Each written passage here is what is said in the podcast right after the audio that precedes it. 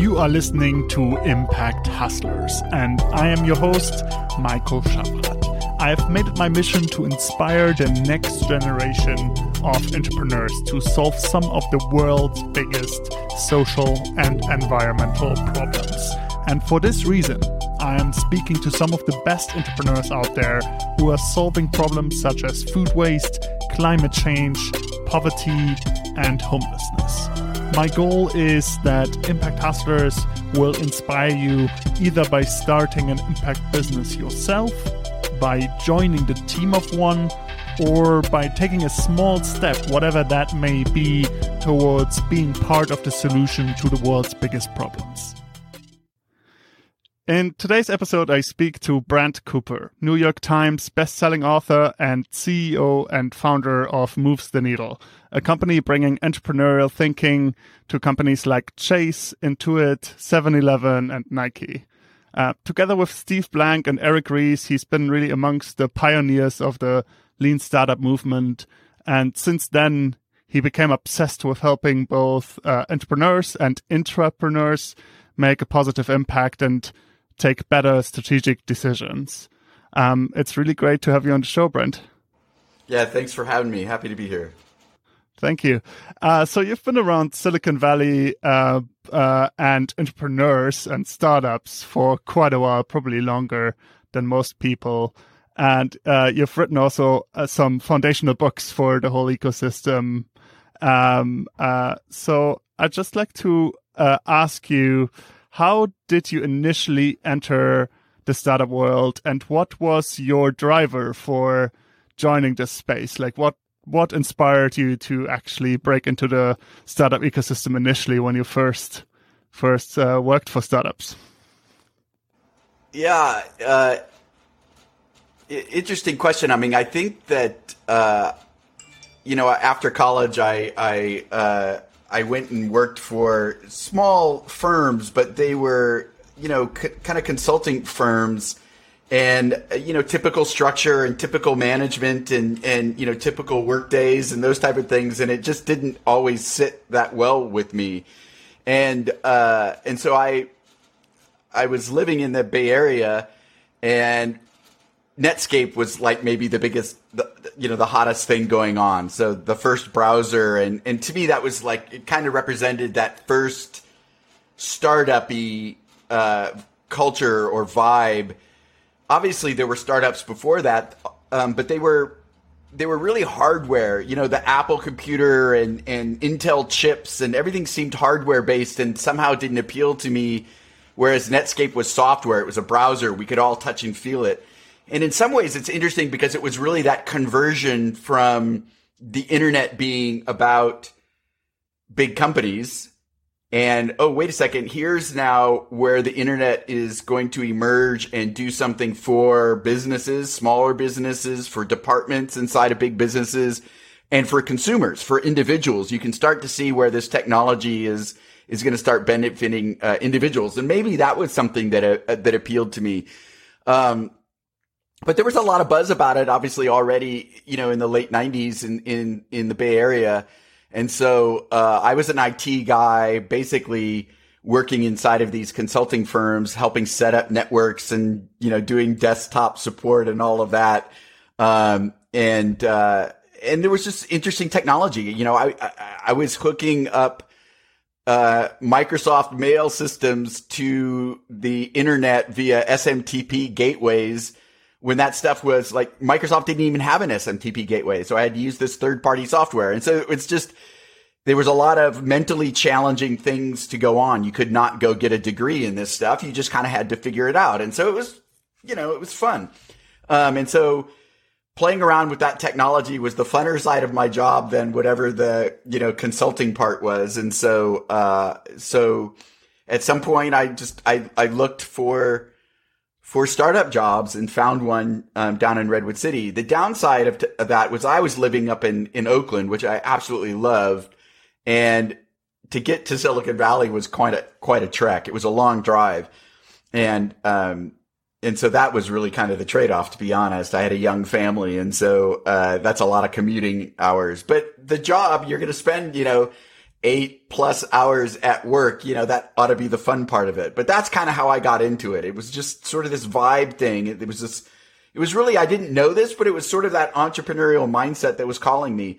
Um, I was, nobody wanted to manage me in the traditional companies because I was tough to manage. I didn't want to do what other people wanted me to do. I wanted to do what I thought was best. And so that sort of mindset kind of belongs more in a startup environment than it does in, in traditional companies.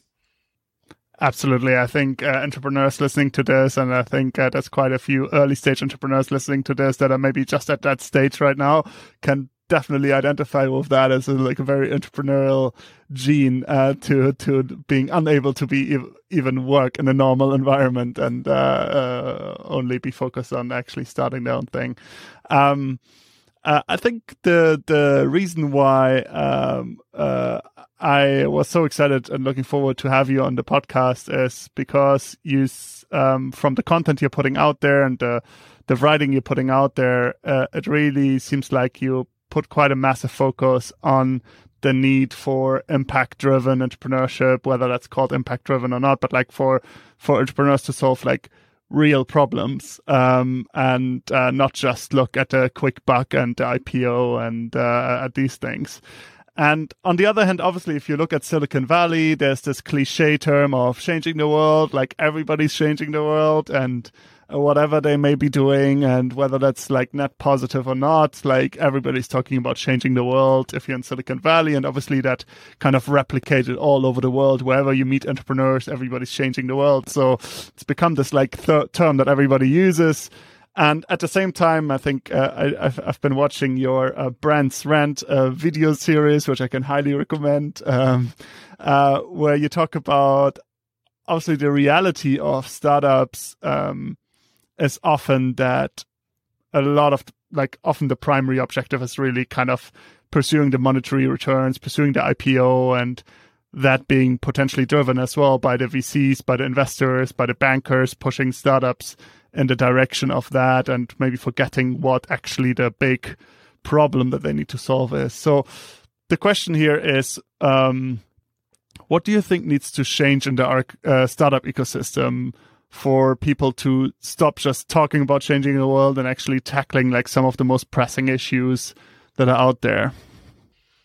Yeah, it's uh you know, to be honest, I don't think like as a startup entrepreneur, people don't sit down and weigh what it is that they're, you know, should they start work on something big or work on something small? Somebody doesn't sit there and think, should I build a consumer iPhone app, invent a new jet propulsion system, or, you know, go cure poverty in a developing nation? I mean, it's just kind of not how people think. People are inspired by whether they kind of realize it or not, they're sort of inspired by needs that they see out in the world that they want solved. And so some of them are going to be, you know, rather trivial socially, and other ones are going to be important. And so I, I think that that's fine. I actually don't think we can look at the entrepreneurs, the individuals, sort of this micro viewpoint and say, you know, well, really you ought to go work on something more important. It's just not how innovation works. It's not how entrepreneurialism works. And before we got started, we were talking about government funding and how that influenced really the emergence that created the, created Silicon Valley. And so if we take a step back and look at it from the most macro point of view, if we want to start doing things more impactful, we need the institutions to invest in more impactful projects.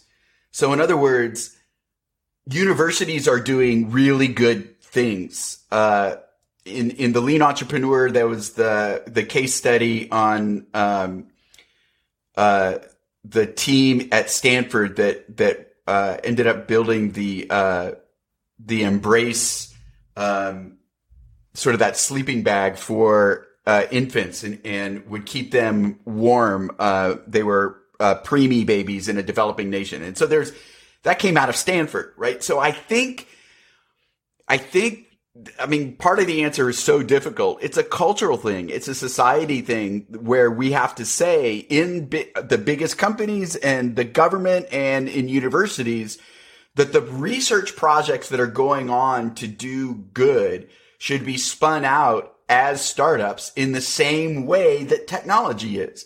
And yet we think of that as being different. We're going to go put them in this nonprofit world. We're going to go do social impact stuff over here with this group. And they should think about it more in terms of, no, we are investing in this because it is as valid as any startup is.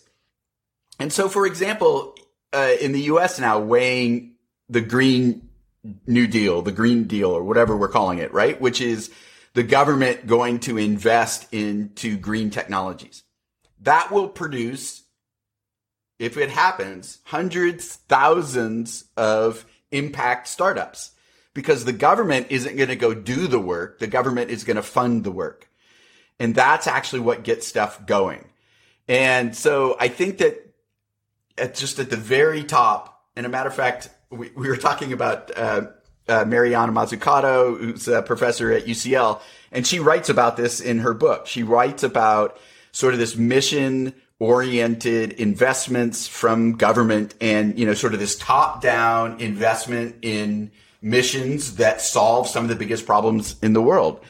And so I, I really think it's got to start at the top. And then there's the layer of investors and investors. We need to build an investment system that weighs wins that are singles and doubles and even that pay interest to investors and that the whole innovation community is not funded with the idea that you need 10x returns, right? So there's this whole investment layer there. Like, I think it's absolutely insane that, you know, interest rates are so low right now, which is a good thing, but nobody can earn any interest, right? So that what your your gains are is you know you're buying treasuries that have you know like a super low interest rate, and then you've got stock market equity gains, and there's almost nothing in between. And there's this whole range of uh, returns of you know from. 5% to 15% or something that you could actually get returns on your investment that is not the 5x, 10x, 100x of startups, but is way more than these treasuries. And all of these impact projects maybe would fit inside of that huge range of returns that you're getting for smaller wins for companies that are producing impact, but also doing it in a in a for-profit sense or a, or paying dividends or something. I mean, I think that there's there's more that we need to figure out there so that people can run for-profit businesses um, that are also having uh, impact on the world. So there's a whole investment class there. And a matter of fact, really foundations maybe should be investing in uh, in in in nonprofits or B corps that don't re- make a return, but they're returning based upon their impact. And instead, the foundations tend to spend their money as if you know, by the end of the budget year, I just have to spend my money. And they're allocating these funds to whatever nonprofits they can. And yet there's not this built in concept of, you know, seed rounds and A rounds and B rounds and, and this concept of like, no, you have to drive impact and you have to show me the impact for you to get more money from me. And so if all of these foundations or did this themselves or they went through this different type of investment class, that was treating the impact, the B Corps and the, and the nonprofits as being entities that have to show impact to get more value. Well, then again, we're going to start seeing that behavior. And so, uh, down to the lowest level, back down to the entrepreneurs, um, I think that they have to choose what the right corporate entity is, and then they have to say up front, this is what my mission is so if you invest in me, you're investing in my mission. You know, if I don't accomplish my mission, you're investing in an empty shell. That doesn't make any sense. You're investing in my mission, not in the business. And, um, and so I do think that there's layers for everybody to make small changes, but I also do think it's like we have to look at it from these macro perspectives as well as from, you know, sort of down at the entrepreneurial level. Um, I think in the end, so in the whole in the whole traditional startup world, I talk a lot about the myth of the visionary. Oh, I'm solving such a big problem that you know if I'm just going to go build the product and everybody's going to come to my door. A lot of the social impact uh, entrepreneurs have the same problem. It's similar, not exactly the same, but they're like, it's sort of like the myth of the do-gooder. And the myth of the do-gooder is, I am solving such an important problem and I'm helping these people so much everybody's going to give me money because they they also agree that I should be helping them.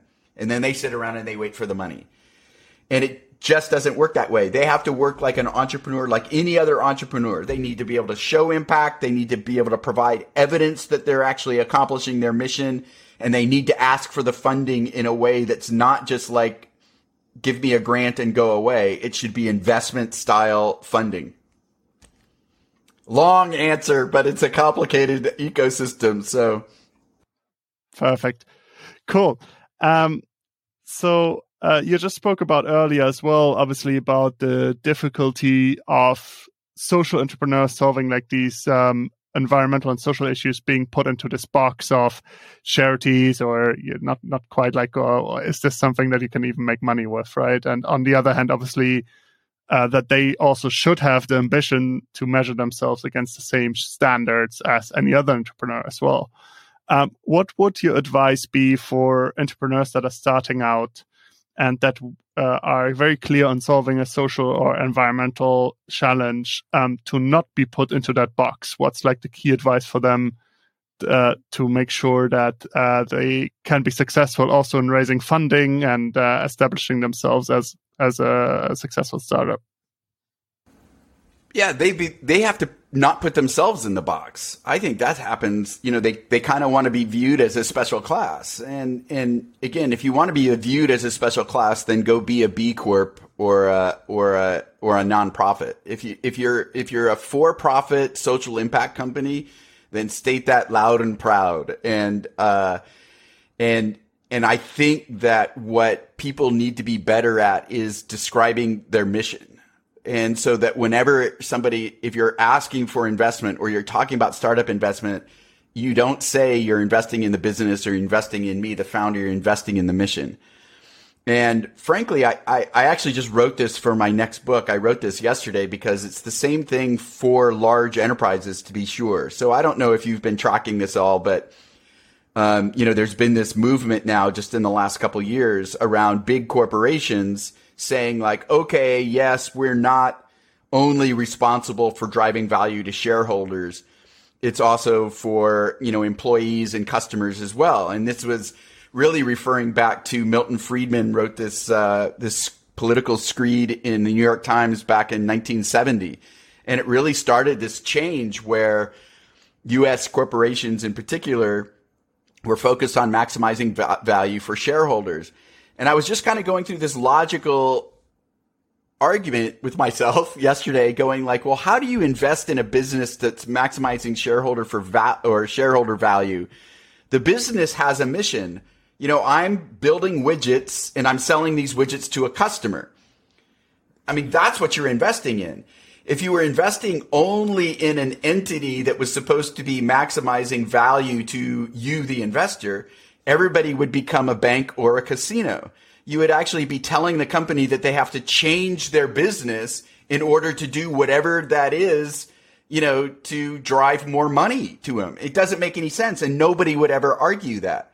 What you're actually investing in is the mission of that business. I, my business is in place to build this sort of product, a car for these type of people, right? I mean, that's the mission. Invest in me or don't. Well, so impact entrepreneurs are the same, are the same thing. My mission is this. I want to scale this. I'm going to grow. I'm for profit, but the profit is I earned the profit based upon accomplishing my mission. So what you're investing in is the mission. And I think that if, if founders are able to tell that story, if the investor does not want to invest in the mission, good. That's like a market segment that's, you know, you don't want to spend any time on, right? But if they want to invest in the mission, then they know consciously that that's the contract.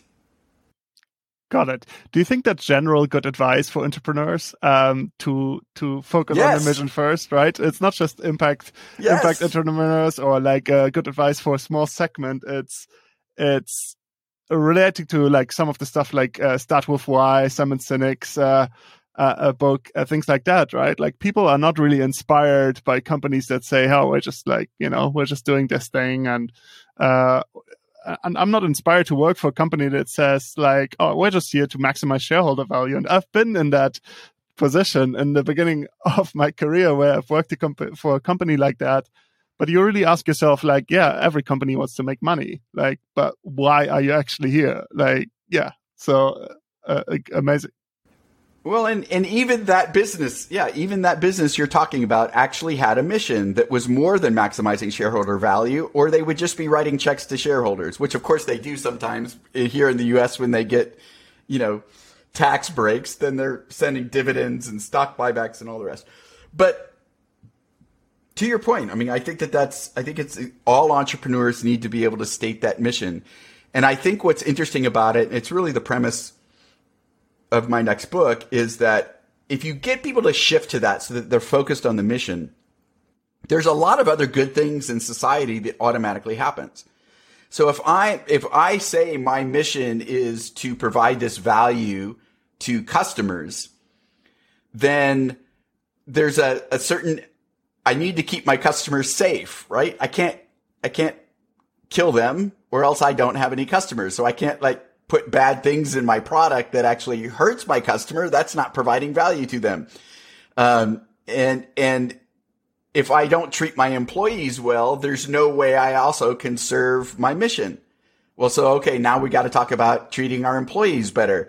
I mean, there ends up being sort of this snowball effect in the right direction if we focus on providing value to customers versus, you know, this myth around the shareholders. And guess what? If you succeed in providing value for customers, you get to create value for the shareholders as well. I mean, that's the logical flow.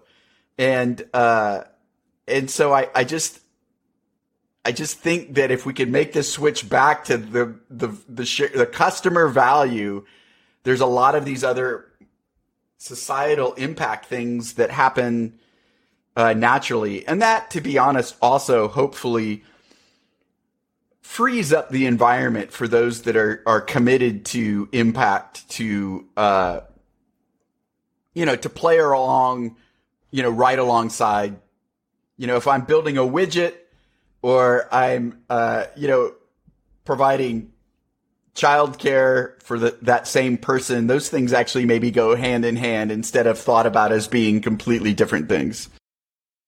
Got it. Amazing. Um would you say there is a certain set of mistakes that you observe uh, impact driven entrepreneurs make? Uh, so, are they making different types of mistakes than like the average entrepreneur, mainstream entrepreneur, or whatever we want to call it? Um, is there specific advice you can share with them, or are they much like the, the, the same? I think they're very similar. I think that the the words are different, and so I think that that maybe there's word translation that that uh, that goes on. Um, so, for example, uh, you know what what do you call? You don't have customers. You have stakeholders or constituents or beneficiaries. I mean, there's some word there for who you're helping, uh, where the word customer might not be the best word. Um, but you still need to segment them in a similar way, right? I mean, you're still going to have early adopters of whatever this constituency is that you're helping.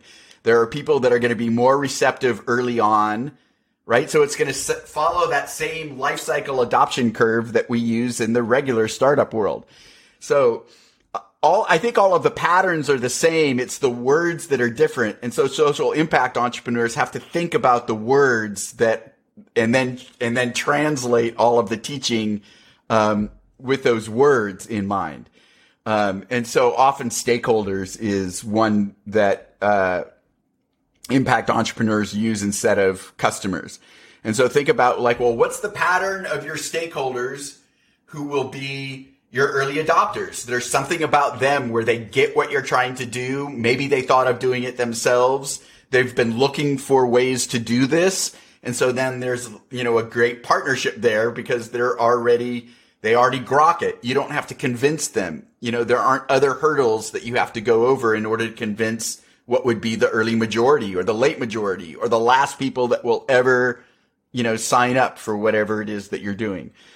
Um, so I guess I would encourage generally, I think social impact entrepreneurs can go read all of the same books. They just need to figure out how to translate some of the words to make it meaningful for what they're doing. Does that make sense? Absolutely, absolutely. Um, and obviously, social impact entrepreneurs is quite a wide phrase as well. It could describe somebody starting a big charity or a foundation, could describe somebody that um, uh, uh, starts a VC backed uh, company that just happens to solve a certain uh, uh, environmental or social issue, education company. Uh, we've had a founder of a renewable energy company here, inherently profitable business, but happens to actually um, make sure that our energy is clean, right? So um, there's there's such a broad range, right? Um, and I think from my own experience, I've worked with charities before in my life, and I've worked with um, like profit-driven entrepreneurs that happen to solve social and environmental issues. And the question to you is: Do you see that charities and maybe governments as well uh, are need to play catch up uh, with like some of the lessons that maybe the world of entrepreneurship has learned uh, throughout the years, or don't you do you not see it as black and white as that?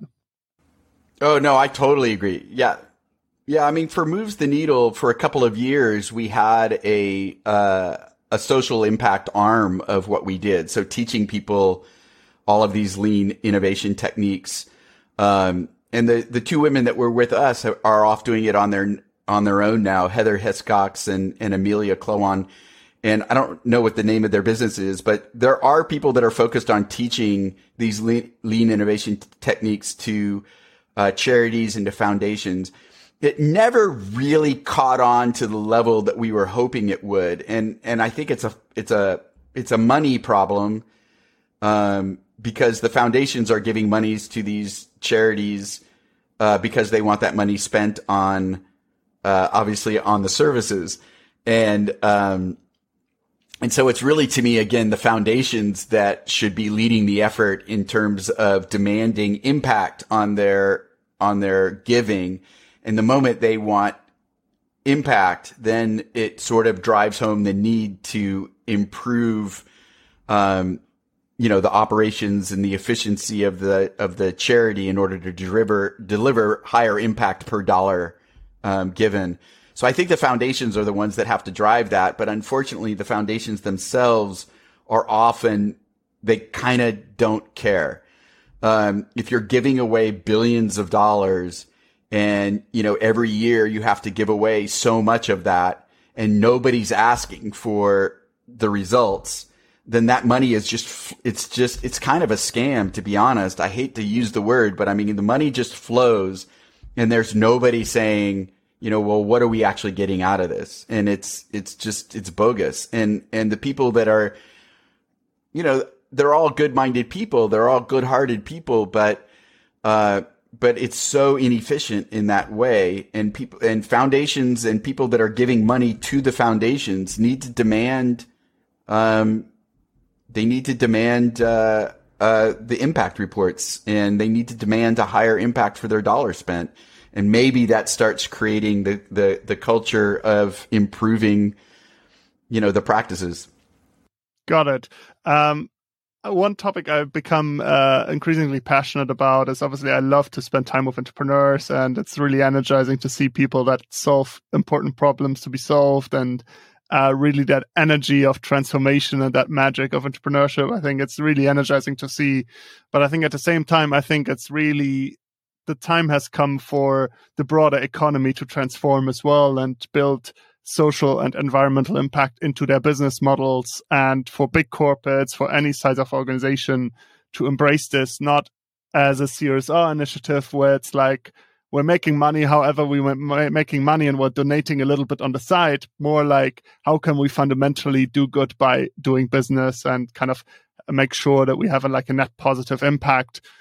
So uh, i'd love to learn from you a little bit because i think the obviously there's been this whole term of digital transformation. I'm sure uh, the work you do with moves the needle is kind of plugging into that a lot of that work within corporates where they in some ways obviously trying to catch up with uh, how the world has changed and uh, new digital ways of working and digital products etc um, and i believe that we're about to see like more of a massive impact transformation in the sense that like large corporates will want to fundamentally shift their business models to make sure that they have a net positive impact. And I think you see like uh, corporates like Unilever, for example, that are really trying to do that and um, have developed some amazing technology to be able to track their impact and improve uh, the impact that they have. Um, my question to you is, after this long-winded introduction of the topic, uh, my question to you is: um, You've been part of change initiatives and transformation or entrepreneurial, bringing entrepreneurial spirit into corporates for quite a while. Um, do you think the same methodology could be used to also make sure that big corporates um, uh, shift and um, become net net positive um, impact companies and make sure that they actually have a positive contribution uh, to society? I yeah, I it, I don't know. I mean, I guess I, I'm betting on a lot that we can do this. Uh, it, it, really is, you know, partly about what my next book is about as well. I, I think that, um, even just getting companies to focus on customer value first is the first hurdle, especially here in the US. I mean, I think that there's a lot of, uh, a lot of Europe where companies are buying into, you know, the UN's sustainability, um, programs. And so I think I think there's companies in Europe that are already doing this and thinking about it. US, I think in a lot of ways, uh, is behind in that regard. Um, I think that I agree with this whole, you know, we're, it, digital transformation to a lot of companies means we need to build a mobile app. And so part of what I'm trying to do with my book is convince people that no, that's not, you know, that's part of it. That's digital transformation. But what's really going on here is a digital revolution and that the whole society is being changed. You know, everybody's walking around with a computer in their pocket and it just means that we all have so much more information and and really there's a lot of consumer power out there with social media and review sites and all of these type of things and uh and so i think that if even if you look at it from a I don't know, from a selfish point of view, the large corporations, many of them are thinking, if my customers demand that we're more positive, impactful, then we have to be more positively impactful in order to keep our customer. So it becomes a point of competition. And so I think that's already happening. Now, it also shows why all of this corporate consolidation that's been going on for the last 50 years is bad because the more oligopoly or monopoly you have in a market, the less need there is for these companies to change because the customers don't have the choice. So as long as we have choices as consumers, there's pressure on the companies to actually do the right thing. So I think that, so I think that's, that's changing whether people want it to or not. But I do think that individuals actually have more power than they think, both as shareholders and as consumers. So can we get Amazon to change their behavior better by stop buying Amazon? No. But, um, but, you know, sort of as a class of people, if we're choosing brands that more align with our values, um, that will affect corporations. Um, and we've seen it happen with, uh, with Black Lives Matter, and we've seen it happen with the, um, you know, the the the gay uh, community and um, you know, we've seen these these things happen where corporations change their behavior because of the response of human beings. And so I think that individuals need to, as much as possible, consume based upon their values. And if you invest, there are all sorts of shareholder organizations that you can belong to that put pressure on I've talked to these people that are on boards and they hear that there are, you know, labor organizations and shareholder groups that are saying we need to treat employees better and and there's whole movements around this stuff and so people can participate in that if you're an investor and the corporations do respond to that. I think ultimately I don't think businesses are going to choose to uh, take on a social mission that doesn't have a direct impact on their company. So, you know, uh, if if the customers and the shareholders don't care, I don't think the business is going to care. Um, there are going to be exceptions. Um, but I also think that this is the partly the role of the government. It goes all the way back to our first question in investing from the government into, you know, Green New Deal and into impact and changing the world in a positive way. I think the corporate, the governments are going to lead that way. And so then what we have to do is build this firewall between corporations and the government. So it doesn't make sense here in the US for companies to say, Hey, we're not going to do any of that social stuff. That belongs to the government. And that's actually Milton Friedman says that specifically. Those social issues belong to the government. Okay. So that's fine, but it doesn't make any sense for the corporation to say, Okay, that belongs to the government. And oh, by the way, as a corporation, we're going to fund a bunch of politicians that don't let the government do it. Or that we're going to lobby the government to not do those social issues. That is taking a stand on those social issues. And so there's this hypocrisy that we need to end. And it's really bad here in the US where they're declaring that they're not going to do the social stuff, but yet they engage in politics in a way that they are influencing the social stuff. And so we need to build this firewall between the corporations and the government. And so the corporations kind of run around and say, "Okay, we're not going to re- we're not going to weigh in on those social issues." Fine. Then then get out of the politics because that's how the people decide what are the social issues that they want to resolve. Got it. I got one last question for you, and uh, that's inspired actually. Also, uh, I can't recommend it highly enough. Your Brant's Rants. Uh, uh looking forward to the next episodes. Um, I think at the end of the video, uh, you talk about the vision of making capitalism work for a better world, which obviously I can identify uh, with a lot. And my last question always on this show is how does the world look like in 10 years if you succeed? And in your context, what I'd like to know, how does the world look like in 10 years if your message gets shared so widely that that uh, capitalism will work for a better world? How does that vision look like? So I think that we what we see is is a, a reemergence of the of a strong middle class, and uh, and so I think that um, you know what we're seeing here in in the U.S. is just really this crazy gap opening up between the people that have and and sort of everybody else, and so we should see a reverse of that. Um, uh, we should see uh, really more.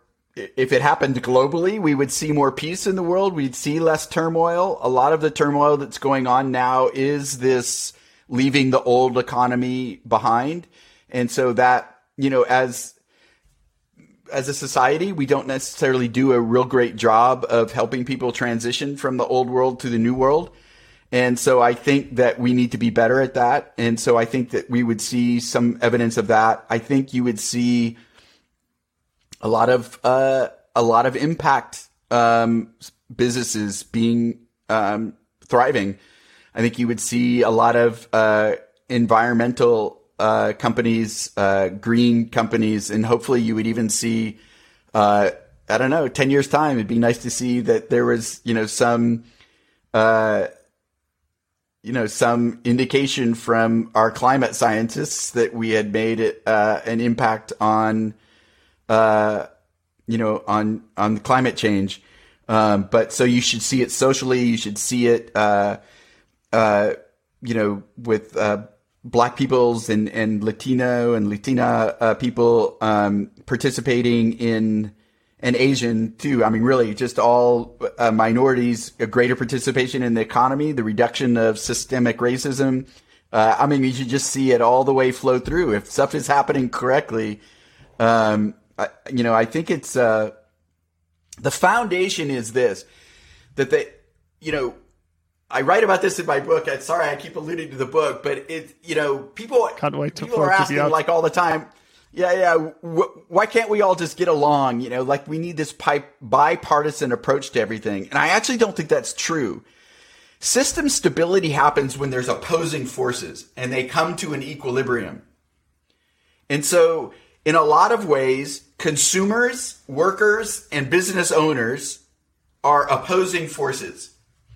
And what we want is the power of those opposing forces to shape an economic system that is what society wants, right? And so society operates through government to determine what they want a stable system to look like.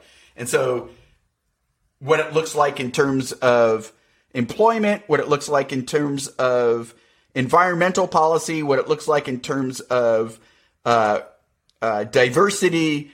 You know, society gets to choose those things and operates through the government. The government then needs to balance those power, the consumer, the company owner, and the worker so that they're opposing in such a way that there's a stable system that reflects what society wants. And so that's really where we need to get to. And we could do it in 10 years. It's actually not that difficult. Uh, one of the benefits of digital transformation is the amount of data that we have. We can actually figure this stuff out. Um, and uh, a lot of great writing coming out. Uh, Stephanie Kelton and um, and and like I mentioned before, Mariana Mazzucato and these people that have looked at the data and um, and have looked at different ways to analyze the complex system that is our society and the complex system that is our economy. And we know things better today than we knew 10 years ago or 20 years ago. And so it's really just a mindset change that we need among sort of that decision making class, both in economy, politics, education, and business. And I think change happens quickly once we get over that tipping point. Great. Uh, it's great to see how you've been part of that mindset change as well uh, over the years and uh, have a clear vision on how to continue that. It's it's been a real pleasure to have you on Impact Hustlers, and uh, thanks for making the time and joining us. Yeah, well, thanks for having me. It's a you know fun discussion. It's fun, fun talking to you about it. Yeah. thank you so much for joining. All right, thank you. Thanks for listening to today's episode. If you enjoyed this episode, please subscribe, share the episode, leave us a review, and consider becoming a supporter on buymeacoffee.com slash impact hustlers. This means a lot to me. Thank you very much for tuning in and see you next time. Bye.